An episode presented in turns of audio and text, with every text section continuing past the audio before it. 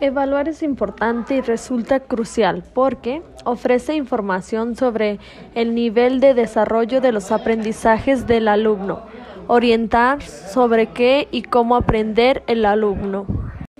Orientar sobre qué y cómo aprende el alumno.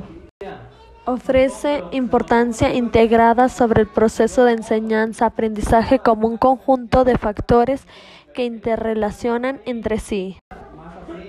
¿Qué es evaluar y para qué se debe evaluar? Evaluar es valorar. Evaluamos para recoger información. Analizamos la información para conocer mejor la realidad y emitir un juicio sobre ella. Y tomamos decisiones en función del juicio creado. ¿Qué se debe evaluar? ¿Cómo se debe evaluar? La evaluación tiene dos objetivos principales. Analizar en qué medida se ha cumplido los objetivos para detectar posibles fallas en el proceso y superarlas. Y el segundo, proporcionar la reflexión de los alumnos en torno a su propio proceso de aprendizaje. ¿A quién se evalúa? Al profesor facilitador. ¿Qué se evalúa? Dominio del tema, trabajo grupal, aplicación de técnicas didácticas, uso de recursos didácticos, manejo de instrumentos de evaluación. ¿A quién se evalúa? Al proceso enseñanza-aprendizaje. ¿Qué se evalúa?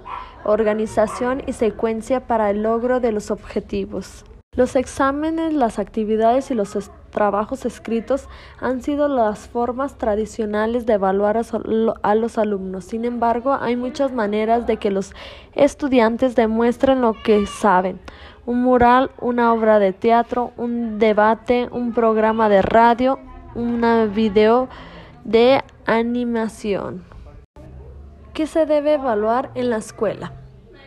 La evaluación educativa es un proceso continuo y personalizado dentro del sistema de enseñanza-aprendizaje, cuyo objetivo es conocer la evaluación de cada estudiante. Para así es necesario adoptar medidas de refuerzo o de compensación para garantizar que se alcanzan los objetivos educativos definidos para su nivel.